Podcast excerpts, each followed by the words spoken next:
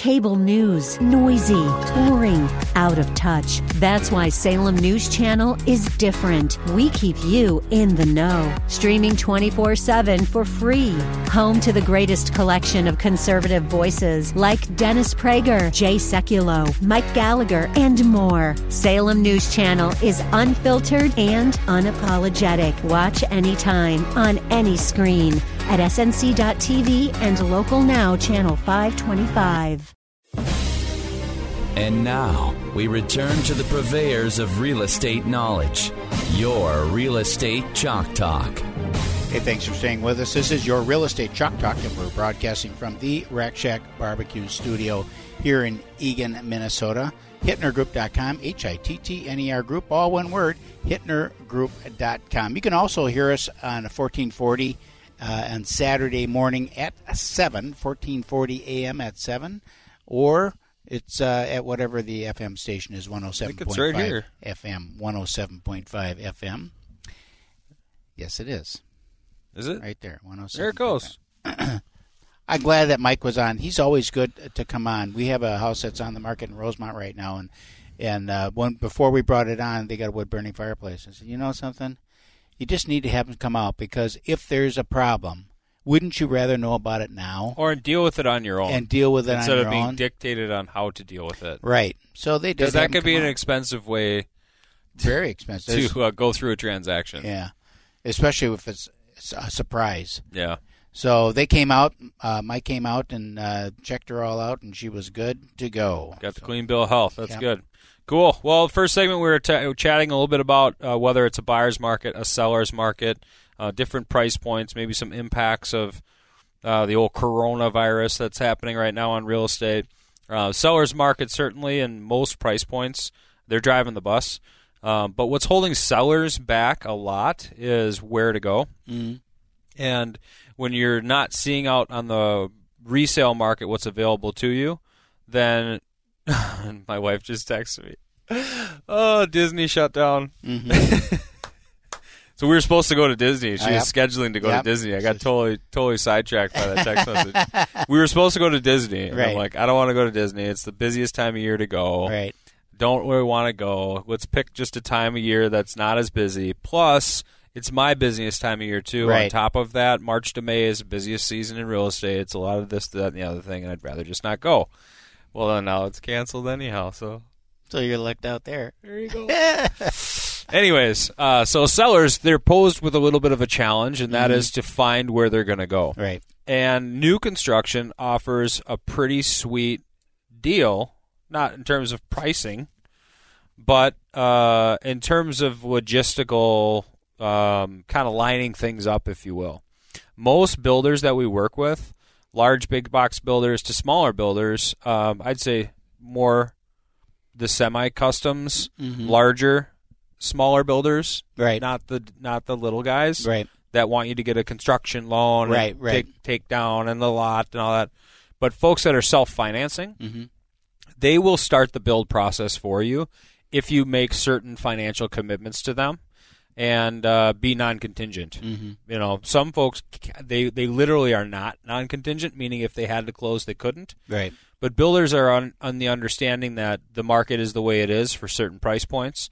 And so if we have somebody coming out of a two fifty to three hundred fifty thousand dollar house and building something that's four fifty to five hundred six hundred thousand dollar house, they understand the scenario. Yes, they do. And so they've been really great about working with us and our clients on uh, starting that build process. There's a negotiation there that happens between myself or you against the builder, with the builder, on putting something together for the client.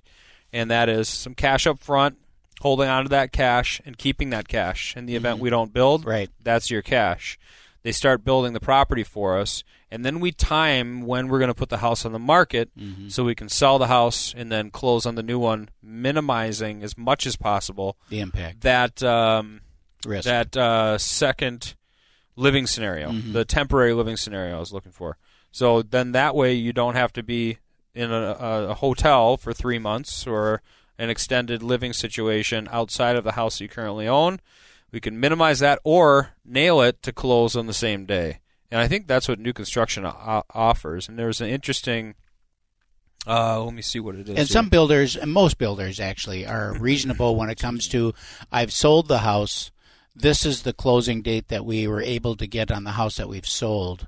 You know, can we move the closing date of the of our new house? yeah, now? out though. I mean, they typically can't move it up, right? No, right, Because right. it's going to be built when it's Right, going to be built. so- but if we need another week or whatever, Yes. I think everybody's flexible in that scenario. Mm-hmm. And when you say, is it a seller's market? Yes, it's a seller's market if you know where you're going or you have something identified. If you don't, remember you are now a buyer. So you're dealing with that same issue. You're Yes. dealing with that same challenge. So sellers typically can be in the driver's seat $500,000 and under, 450 and under, but you're also going to be a buyer. And that poses that logistical problem of where are we going to go? And so it holds people back a little bit.